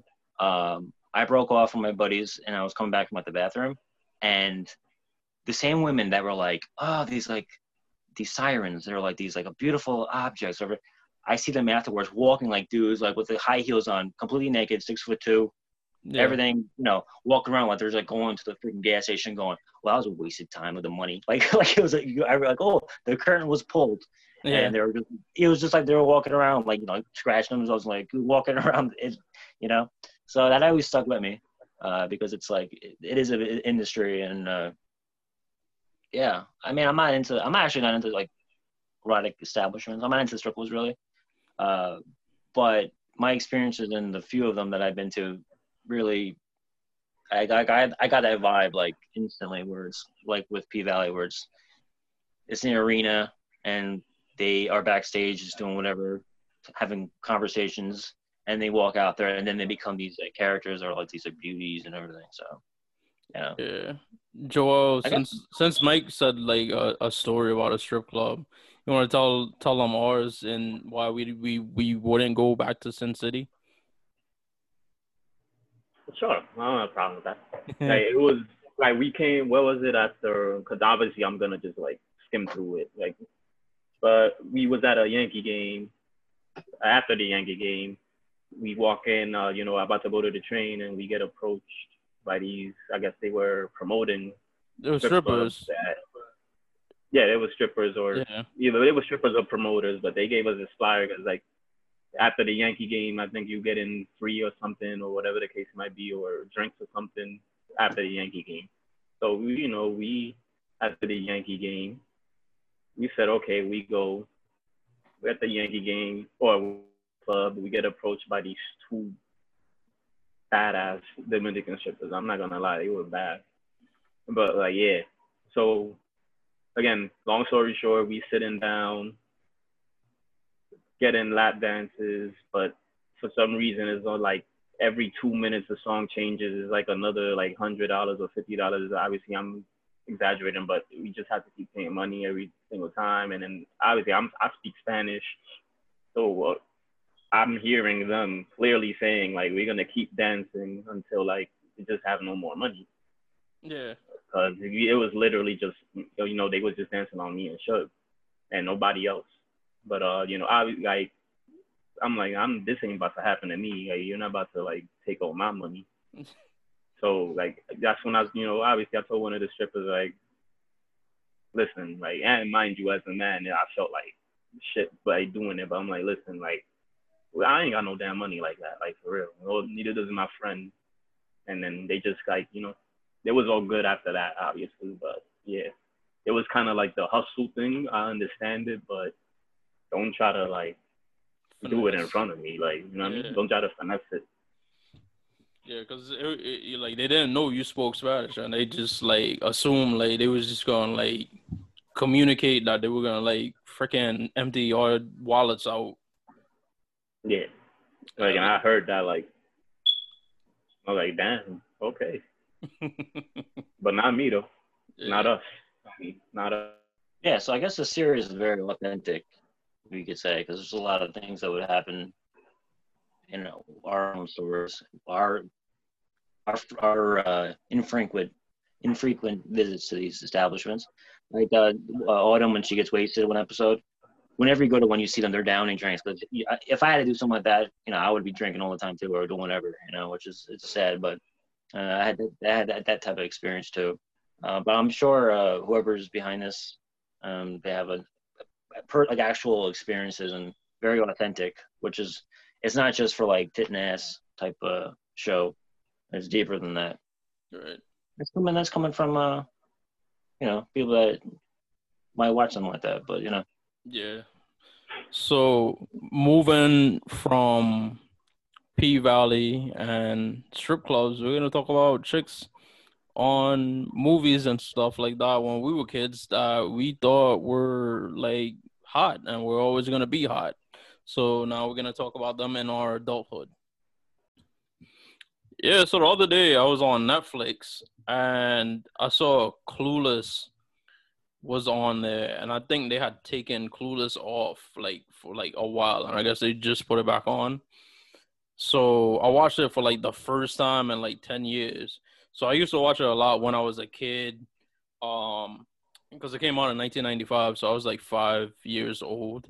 And so I watched it then, and I kind of had like the same feelings like watching it, like maybe when I was like 17, 18. But when I watched it the other day, I kind of picked up on a lot more of the jokes and, and stuff like that.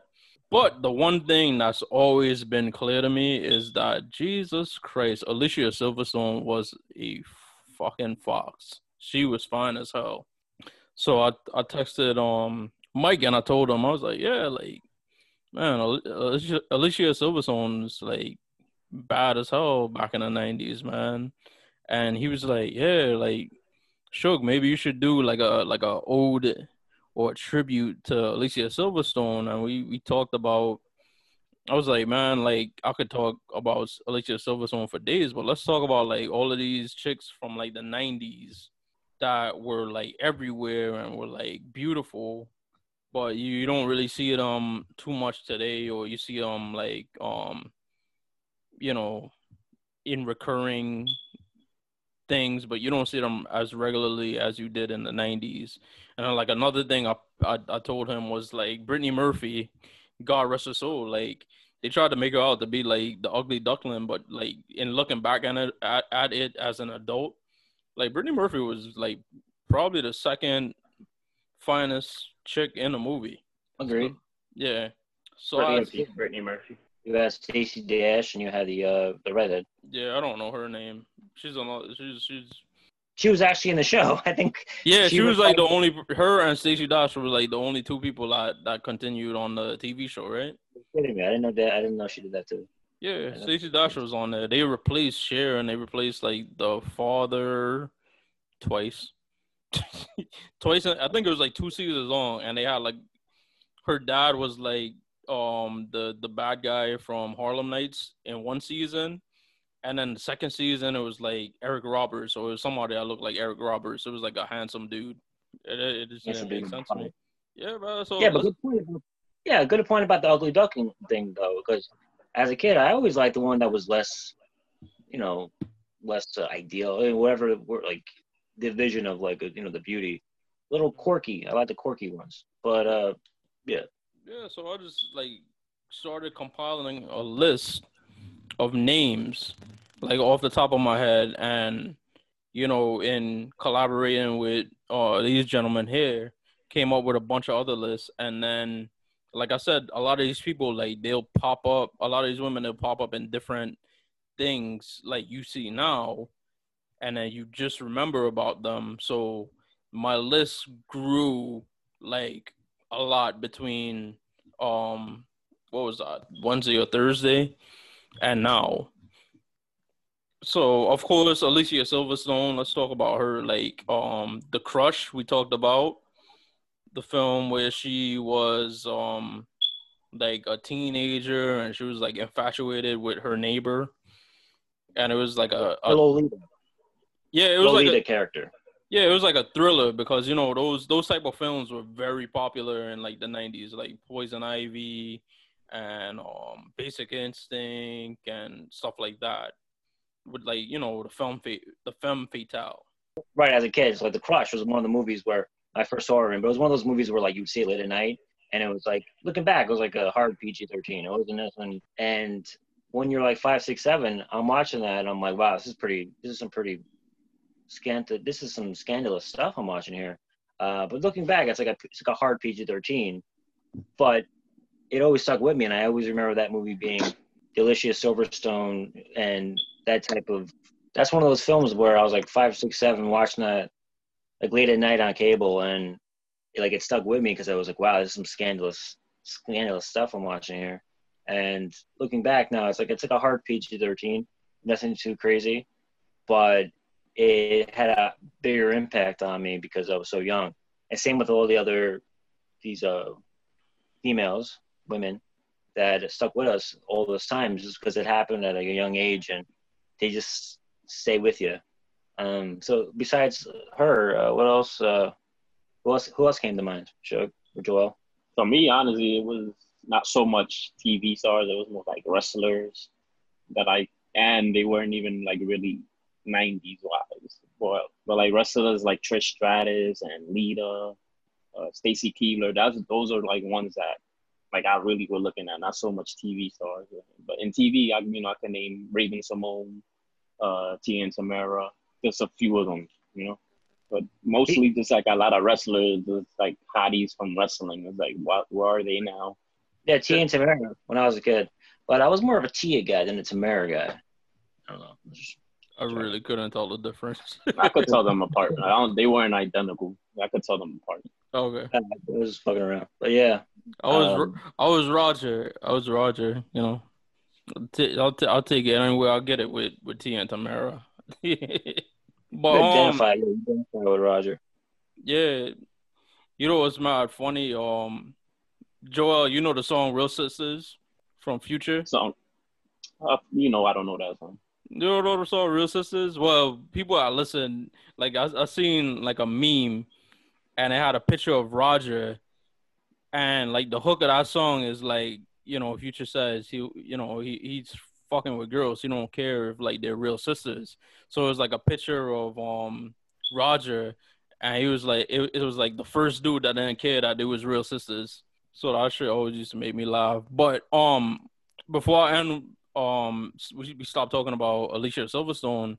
What I told Mike was like her career or popularity kind of waned after um Batman and Robin.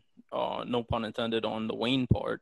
But you know, even in that movie, like Joel Schumacher, God rest his soul, kept it like consistent because you know they you would have the over the top scene of them putting on like their suits, and they he'd do like a like a close up of like their chest and like their butt, you know, and he'd do that for like the dudes because you know he was he was gay, but he did it also for Alicia Silverstone, so I always appreciate Joel Schumacher for doing that.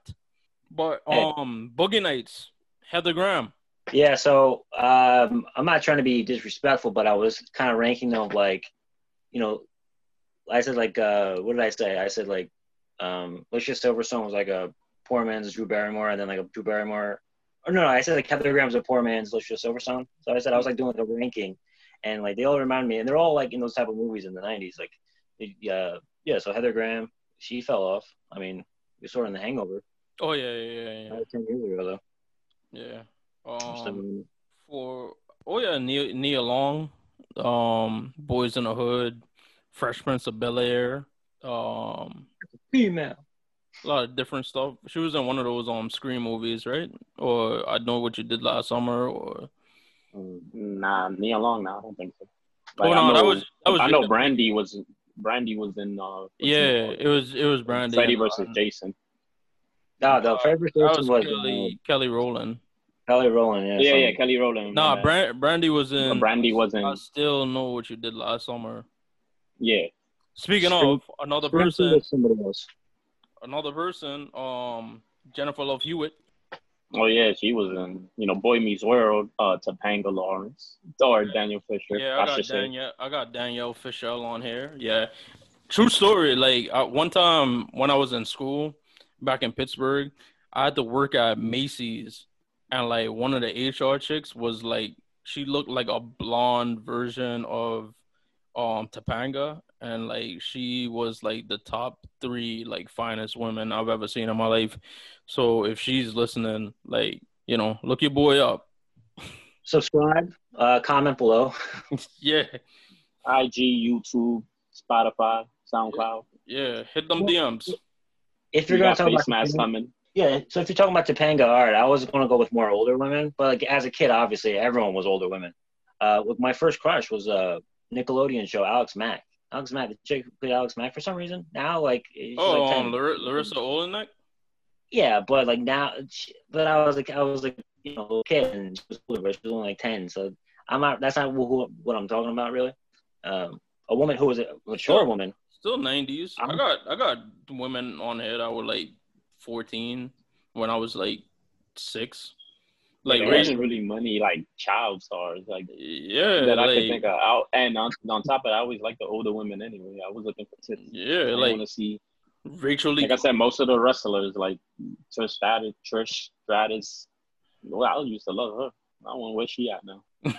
Uh, I think she's doing yoga or something like that. I don't know. yeah, like Uh, She- fitness she person. got too much Uh, pain or something. You probably got like old lady knees now. All that wrestling. All right, so old lady knees. oh, You know that wrestling takes a toll on the body. It does.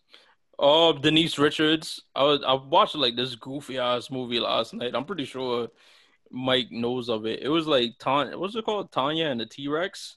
And like Denise mm-hmm. Richards is in it. Is that with Whoopi? Nah, I know the movie you're talking about, but it like it's a obscure, stupid ass movie. Like it's been on like the movie channels like the, the last couple weeks. Like she had a boyfriend because I saw it was like Paul Walker was was in it. So I was like, oh, like let me see if Paul Walker's in it. But like at this point, like Paul Walker had played her boyfriend, got killed, and his brain was put into a T Rex Oh. And it's like as dumb as it as I'm desc- as it sounds describing it, it is how as dumb as it was. But yeah, Denise Richards, you know, um, Wild Things. I'm looking at it right now. Yeah, I remember that. They actually made fun. I think they made fun of this movie on one of those uh, like Mystery Science Theater type things. Yeah, it's horrible. It. But yeah. Wild Wild Things, and y'all, I didn't even have on my list, but we brought her up twice. Neve Campbell, Scream, she was in Yeah, Wild Things too. She was another like forgotten hottie, you know, Party of Five with Jennifer Love Hewitt. So she's a six degrees of separation type of person. Used to like uh, Amanda Bynes too, and then you know she went just shit crazy a little bit. I think she's all right now though, Uh, but she's one of them. okay. I had Neve Campbell. I had Neve Campbell too. Uh, oh, because the the big thing in the '90s were like horror movies. She was part of it, you know. Uh, someone who chose to get out of the spotlight that I always had a thing I always loved. Uh, I saw I saw the movie in the 2000s though. I didn't see it in the 90s. Uh, Bridget Fonda and Jackie Brown, Okay. and then she just saw about 20 years ago, and I just had I just like that that type. I'm not Tarantino. I'm not like a foot fetish guy, but the whole thing about her feet, I just like her whole vibe in it. Yeah. And uh, She had a look you know, it was like about both her. of Yeah. so surfer chick, you know. Britney Oh, Spears is another one for me. oh but, yeah, like, yeah, yeah. Britney. You know, I had her picture when I was in third grade. I had her picture like framed. I bought I her was CD. sitting at my desk. Me I too. bought, I bought her CD. Me too. Dog, listen, man. Like I had a crush on her. sex, yo, sex appeal used to have your boy in like a chokehold. Like all women had to do was be fine to me, and I would buy your shit. Like I remember, like Drew Barrymore, I had a crush on for a time. Right, I literally went and saw like Charlie's Angels two, like m- maybe like five times. You again, the ticket collector. yeah. Hey, like, man, it's like man, like I, I sat in this movie. Like it is not that good. Like I did of that fun. with, with Mila Kunis though, like in um damn Book of Eli, there we go. Even though it was a good movie, it was just like eh, I really watched it for like Mila Kunis. yeah. There's another one. She was like pretty fine, but not nineties. And that 70s show. Rachael Leigh Cook. She's all that. Um, Huck and Finn, You know, what I like Yeah. Josie and the Pussycat Dolls, but that was that was 2000, 2001, so I can't count that. But that's not the era. Like 97, 96 to like 2001. Oh, okay. They're pretty much like that. Seems like the same. You can't. It's not just like a black oh my pen flew. It's not like black and white where it's like now it's 2001. Now you can't. It's a different era. Okay, all right. Know, so you get to that. But uh, again, I like the quirky, quirky ones. Um, like Joey Lauren Adams. I liked her in Chasing the Chasing. Oh, oh, okay, yeah, yeah. That voice like the screen. No. Yeah, she had a, she's another one out of vibe. She was in Big Daddy. I was in 1999. Oh, okay, Big Daddy. Yeah, but I wasn't more of the whole like teeny bopper chicks, like uh, or women. you Oh, know, and, girls. and and um and Dazed and Confused. Oh, Yeah, Dazed Confused. you know who I gotta put on? You know who I gotta put on? Posey. You know who I gotta put on here? And I, I don't know her name, but she's in Dazed and Confused. She's in Major League Two. She's Oh. in Coneheads as Connie Conehead. Oh my god! But in Dazed and Confused, like she had on like it, it they were wearing seventies clothes, but like she had like a pretty face and she had like these jeans on, and it was like the sexiest thing to me. Yeah, and I then forgot her name. I, I- even with the big, even with the cone head, she still looked good. yeah, I gotta. Uh, yeah, because that's one of the movies I've seen probably the most ever, and uh, I think looking back, I did like the whole like older like the because they're they're supposed to be in like like he, she's like a senior, and I always liked a couple years older girls. You know, growing up, I kind of like the. Uh, Right. Well, Um. Yeah, I like the older women. I'm trying to think of like, you know, when I was like ten, I loved like women in their twenties, like Yeah. thirties. Jaime Pressly. yeah, very- I think with our with our new um with our new uh, our stretching the limit into the early 2000s like she would count but she's always been like a favorite of mine like to this day like like I said I she she was on this show called um Mom Moms or Mom with um Anna Faris. Like it's a sitcom so Mom. she's like one of like the supporting characters. So my my mom like usually watches like the reruns. So i like you know saw her on it and added her to the list because she's always been my favorite. Like in joe dirt and when she pops up like she is hot as hell. Um what's that thing uh my name is earl like she's on that and she's like gorgeous still like so you know when we talk about older women like Jaime Pre- Pressly, if you're not married and you want to up and coming um podcaster, like you know, hit them DMs. You know, phone lines are open 1 800 223 9797. Shug is single, Shug bachelor. Hit him up. What's up? Even if it's not Jaime Pressly, just hit him up. Yeah, maybe maybe one of these days we'll do an episode where like we do like the the, the dating game. we just I kind of like I I can't join Look participate. I'll be You wingman. can start with prompts. You can no, have, like, I'm talking about I'm talking about we do like a like a for the love of Ray J, but or, or flavor of love, and I'll be the the the flavor. I'm be Flavor Flav. Oh yeah, oh yeah. Well, what would, so instead of it being like a rose, what would it what would it be given out? You get um used uh Yankees tickets.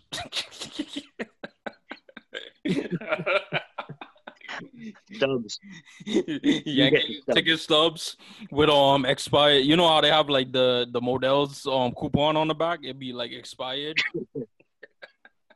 Ten percent off. yeah, clearance. be like a um, be like a like a uh a Metro card that's expired, like all of that. But We anyway, four trips on that. We got four trips left on that card. Okay, Yeah. they're good. Four round trips. Yo, they need to bring back that when when things open back up. They need to bring back like the fun day pass where you could just like use it all day unlimited. Like they need to bring that shit back. Come on, the Metro card. Yeah, remember they used to have it. It used to be four dollars, then it went up to like seven dollars, Well, I know it's Oh, been and a then they got Day. rid of it. Yeah, the fun day pass. Like I They used got to rid of it because of that. time. Bum ass bonus thing that you got, and then they took that away. hmm Yeah, but if you guys remember, like, they, like in the earlier this year, the main thing was that they're gonna start only using your phone, and they're gonna get rid of the cards and all that shit. So you can still do it on your phone, but I'm just saying, like, I forgot that they're really they were pushing all these different things. Uh, you know how we used to have the coin, then we had the card, and then they're just gonna do like you swipe your credit card. But I guess Yeah, all still- I use is my phone now. Honestly, I don't even Yeah, use my but I guess you could apply to that too. I just I spoke out of line. Mm.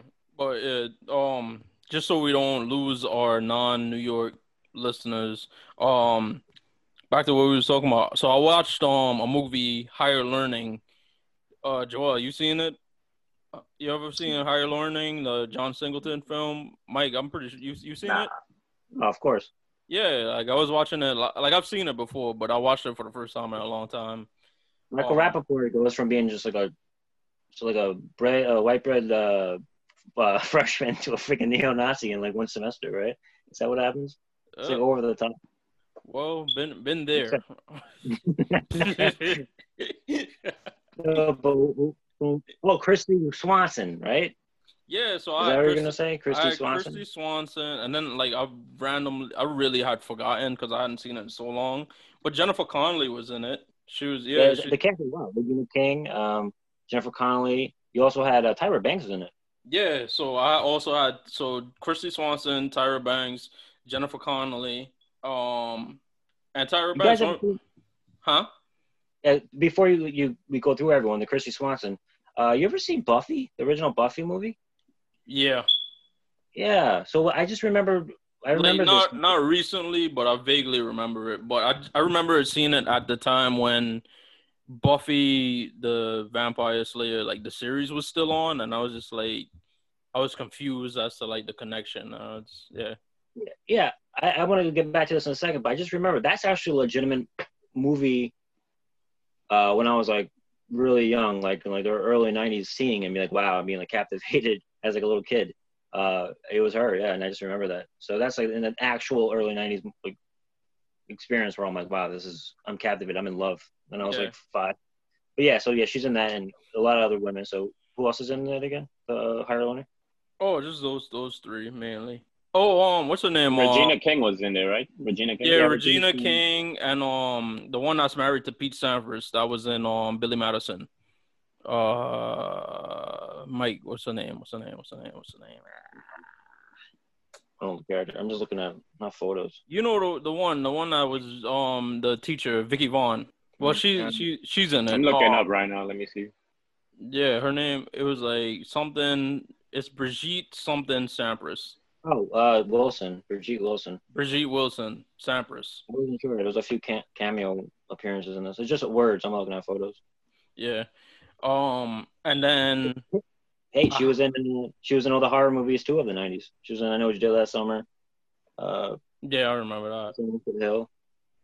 So see, the key thing for these '90s '90s uh, icons of beauty is shitty horror movies. You know, they're all in them. No offense if you're a fan.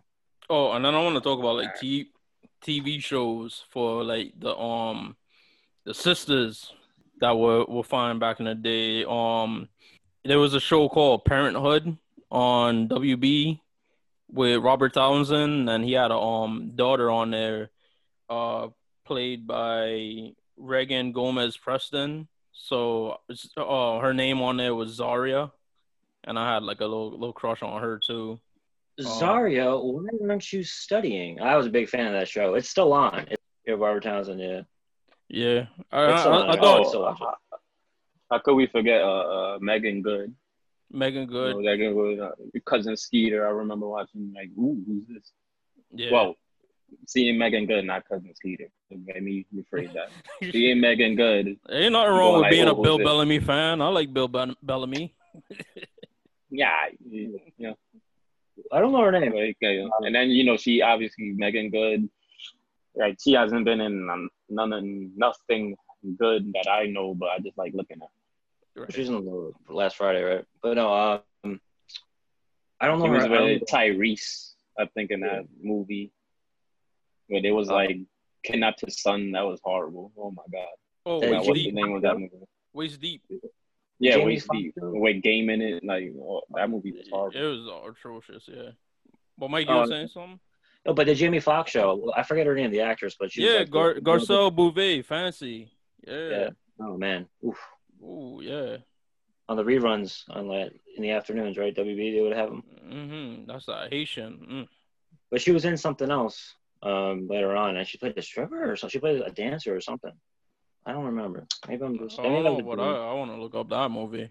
no. I'm on it. Jamie looked that up. Yeah. Um, Essence Atkins, smart guy. Um, the older sister on Smart Guy, Essence Atkins. You know her from um Deliver Us from Eva. Like she's still like she hasn't like aged one day. Um, Essence Atkins, Vaguely oh, remember. oh, uh, Vaguely remember that show. smart guy. Yeah, it's like vague. I know Taj Mowry. Uh, that's about it. It's going like back. vague. uh, Garcella, Garcelle, she's in Coming to America remake or the sequel, Coming to America. Yeah, and then oh yeah, we talked about Topanga, but how dare us not talk about Angela Trina McGee? Of course. Oh, yeah, yeah, yeah. Pardon me. Yeah. I Pardon liked her. me. and she's like- and she's 50 she's 51 years old like she that whole time she was on that show like she was in her 30s playing a high school and you couldn't and like to me like i'd swear she was younger than topanga that's crazy Yeah, I was. I liked because the '90s, like we'd watch it all the time. All, all those two. But then there's another one in Boy Meets World. What's her name again? Uh, Shug? Is it the, the redhead? Danielle Fishel. oh maitland ward um the I think you're a fan of her a little bit. Hmm, yeah you know she's she's on um things not um you wouldn't find on disney plus these days um things you probably find on like pornhub plus Nah, but but Maitland Ward, yeah, I I I, I find. Oh yeah, I like the. I, honestly, everyone on that, every woman on that show. Now that I think about it, Boy But. Joel, yeah. you know she does porn now, right? Like I know. she's a legitimate porn actress now, I know. Trust me, I know. and she, she looked it ain't- up. she's not ashamed of nothing, and she she says it. She's, it wasn't something like she was like forced to do. She was just like, yo, like listen, I like fucking, I like my body, and like you know, this is what I want to do. And she does it with black guys, which is something you know, regular old like porn chicks that nobody cares about does. But that's a story for another day. Oh, that's another topic. I'll Yeah. put the link for when we talk about it eventually. I'll put Jump to back and forth. Yeah. Um, but one last person who we have overlooked and we have forgotten, and she's the GOAT. Christina Applegate. Oh, come on. That's my first crush. Kelly Bundy herself. Yes. I was Yes. like, no, not in, not in that show. It was uh, Don't Tell Mom the Babysitter's Dead. Oh yeah, that that's what I was like, yeah. So That's I was like where I- five or six, That's where I six, all right, that's a that's that's why I, I gotta look for in my life. I was like, okay, Yeah, that's weird. Um, thing like my friend, he had a. We saw the movie because you know, I mean, obviously, like she still acts because she she's still in stuff. Like she was in Anchorman one and two. She was in the Vacation movie, and then she was in this um film um Hall Pass with um Jenna Fischer from The Office, Owen Wilson, and Jason Sudeikis. You know where she's a mom, and I remember I, I bought that movie on DVD when I was in college, and my best friend he was like so infatuated with Christina Applegate, like as like a mom. And I'd show him like pictures of her when she was in like Don't Tell Mom the Babysitter's Dead, and he's like, Nah, like I like her like now. Like I want like I want like forty year old Christina Applegate. I don't want like twenty two year old. And he is not wrong. I would take both. she's in Dead to Me now. It's like a present day show. Oh yeah, my Like they're girlfriend. in, uh, Married with Children, Yeah. like she's, that in, show. she's in a successful show right now. She's in a hit show right now. Uh, Applegate on Netflix. Yeah, I forgot about that. Okay. I see. I see, yeah. I, I've seen clips from that show, so I might might. I think it. I slept through it though. My girlfriend was watching. I slept through it. Oh yeah, and speaking of Netflix, when I talked about um Alicia Silverstone, like I randomly watched um the new Babysitters Club because somebody said like the theme music for it was like fire. So I wanted to hear the theme music, but I ended up watching like the first like five minutes of it, and then I hear a voice of like the mom, I'm like, that voice is familiar, and like she comes on the screen, I'm like, is that Alicia Silverstone? And like, sure enough, it's like Alicia Silverstone. So if you want to see her now, like she's on the the new Babysitters Club, so that, that's cool. That you know she went from being like the high school chick that couldn't pronounce Haitians to like now playing a mom on a show. So growth. There you go. Perfectly wrapped. Final thoughts. All right, today, so we're talking about the MLB. Uh, the bottom line, I think we all agreed. For me personally, it's they should stick to uh, stick to what they already have, the rules, and uh, stick to fixing. Uh, in the long term, don't don't focus on trying to get the quick, the quick views and the quick uh, audience, casual fans, because in the long run, you're going to affect the game overall. There's no short term answer for long term goal. Goals. Uh, we also talked about P Valley, highly recommended. Um, it's like a Ponzi scheme now. Show got me. I'm gonna get someone. They're gonna get someone. It's gonna be the pyramid. Uh, but no, seriously, I think everyone should check it out. Don't lose Um, friends off of it. Yeah, so it's um, I loved it on. Uh, I loved it as a. It's something different, but it's also something very familiar, which is like always my favorite things. It's always uh, it has a lot of uh, homages to other types of storytelling, other sorts of sport, other types of series and styles of storytelling, which is what I appreciate. And the actual storyline too is very, very interesting. Uh, we were perving out here about the 90s, 90s chicks. Uh, I think we all watched a lot of the same shows, a lot of the same movies, and we have this whole uh, nostalgia for these these uh, these women, these girls, uh, we started off saying like we're, they're not here anymore, like a lot of the ones that we were talking about. But then we just went off the rails and started talking about every every girl we saw back then. But it was, but it's important that uh, yeah, you get the point. Yeah, Joel. Yeah, uh, you know, going back to the '90s hotties, it's just you really start wondering like, um, hopefully, it's nothing like mental with these women because I know in the industry, especially earlier in the in Hollywood, it's just as a woman getting in, breaking in was really hard. So hopefully the reason why some of our 90s hotties aren't in the business anymore is because of, you know, they just didn't feel the need to be in the business no more. And it wasn't because of, uh, you know, being pressured or anything like that. And for the, you know, the MLB, like I said, just um, stop trying to take away things. The more you try to take things away, it just takes away from the sport. Fix things. Don't take anything away, honestly. And um, you know, P Valley, like I said, I just uh, I appreciate that it's like a behind the scenes kind of intake on the strip club. Like, obviously, it's still a business to be ran there, so you know you're gonna have you know problems with strippers. You might have some arguments, but at the same time, you know, they really uplift each other as well as women.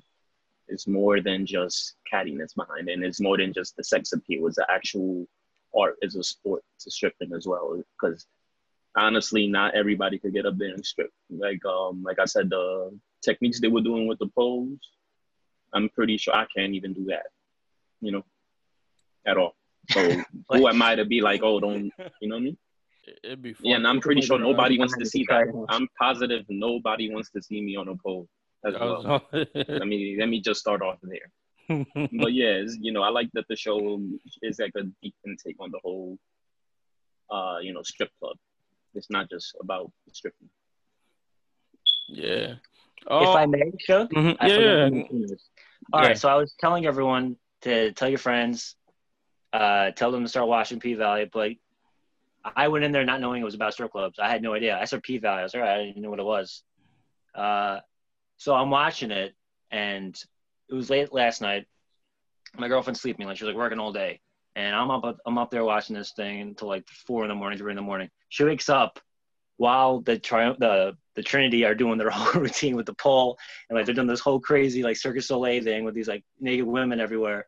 And she like looks at me, looks at the TV, and I go, "We're gonna watch this, okay?" And she's like, "Okay." Goes back to bed. The next time I, I'm out there getting ready for the next episode, uh, I had a little midnight snack.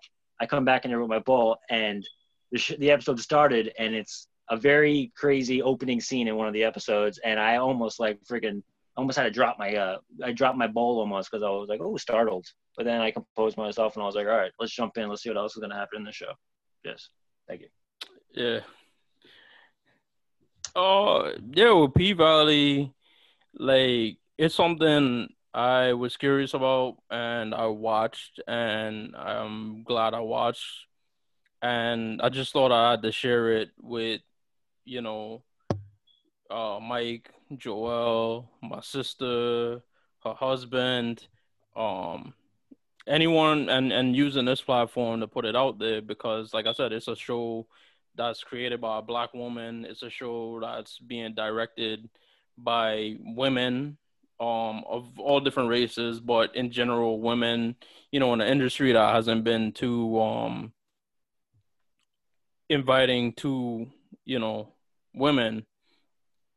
So if I could, you know, grow that audience, you know, with the little audience that I have or that we have with this show, I'm glad to do it because it's a really good show. It's fascinating. It's captivating. It keep it, it's engaging. It keeps you wanting to watch more. Like I'm count like, you know, between you know watching the second Yankee Yankees game and, um, you know maybe between, you know, watching the second Yankees game and and the next episode starting, I'm probably like be editing this episode down just like in in in anticipation for the next episode at you know midnight or one o'clock or whenever it's on because you know I have to see it. It's must watch TV now, and you know I'm just like happy to see a lot of you know black creatives being represented now, like male and female. Like you know, people know me. I'm a fan of Insecure, so and that's another show where you know that's a black woman that's running it and like it's four seasons and it's very hard to find like a bad episode of that. So you know this is some and that's something like i i got into um just before the latest season. So p valley is something i just started. It's only four episodes. Um mike just started watching last night and he banged through all four episodes I started watching last Friday and I watched two episodes one night and I watched two episodes the next night. Joel watched it over the past week. So, you know, it, it, if you want to get in on the ground floor with this show, it's the, you know, it's a good enough time to do it. Cause, you know, you don't want it to get to too many episodes and then, you know, it seems like a chore to like watch it. Um, but, you know, even in this time of, you know, the COVID and shut down and people is not working and people want to be entertained, like it's there for you. So maybe people might want to wait till like, you know, the season's over and then jump in and then binge watch it. But, you know, it's a show I endorse. Um baseball, like I said, I think it just needs to keep um keep us fans that that you know fans of the game because you know it gets handed down from gener- generation to generation just as with any other sport, um, you know, like it's hard to pass down to my little brother or my nephew or my children in the future like baseball when like you know while i'm watching it it's not even the same game that like my stepdad got me into so I just hope like with the rule changes and stuff like that, they don't keep going like even more crazier with it. I understand this year they're expanding the playoffs, but you know, the beauty of baseball is, you know, they always say after 162 games, if you're not in play after 162 games, like the, the best team is decided over 162 games. So it's not one of those situations where it's like, all right, they play 162 games half the league gets into the playoffs and then by the you know so you don't really care about the regular season anymore. Like you have to care about you know how your team starts off. You have to care about august and september. And i understand this season is a unique season and they've expanded the playoffs just for this season. But it's certain things that they're trying like mike said they're trying out this season that perhaps they're going to bring on to different seasons. And one of those things that I hope doesn't go on is the um non-exclusivity the non-exclusivity of um a postseason berth. Like you have to win your division, or you have to at worst be like the best second place team. Like you can't just make the playoff. You can't just end up in third place and and make the playoff. That's the beauty of the sport. Like, um, that's something I hope they don't bring into next to, to the next season. The DH in both leagues, I think that's something that should have you know already been done already. Um, these seven inning double headers, um, you know that's something I, I see that could work and bring in fans because if you have a straight double header like the ones that they're playing I think all of the double headers they've done this season have been straight double headers, and a straight double header, if if um you're not familiar with is you know one game would be played and then it'd be like a short break like a half an hour or so and then the second game would be played as opposed to a split doubleheader where one game will be played like a few hours would pass they'd clean the stadium bring in a whole new set of fans like a straight doubleheader in a regular normal season um with fans you buy one ticket and you get two games. And you know, a couple years ago, I went to a straight doubleheader, and it was like exhausting because I had to work. Uh, I had to switch shifts with someone so I could make both games, and I was working. I had to wake up at 5 a.m. to work from 7 to 11 in order to make the one o'clock clock start. And to sit down and watch two nine inning games was a lot, but I did appreciate the experience of getting to watch two baseball games on one ticket and that's something like you don't get in football, you don't get in you don't get in basketball, you don't get in really any other sport.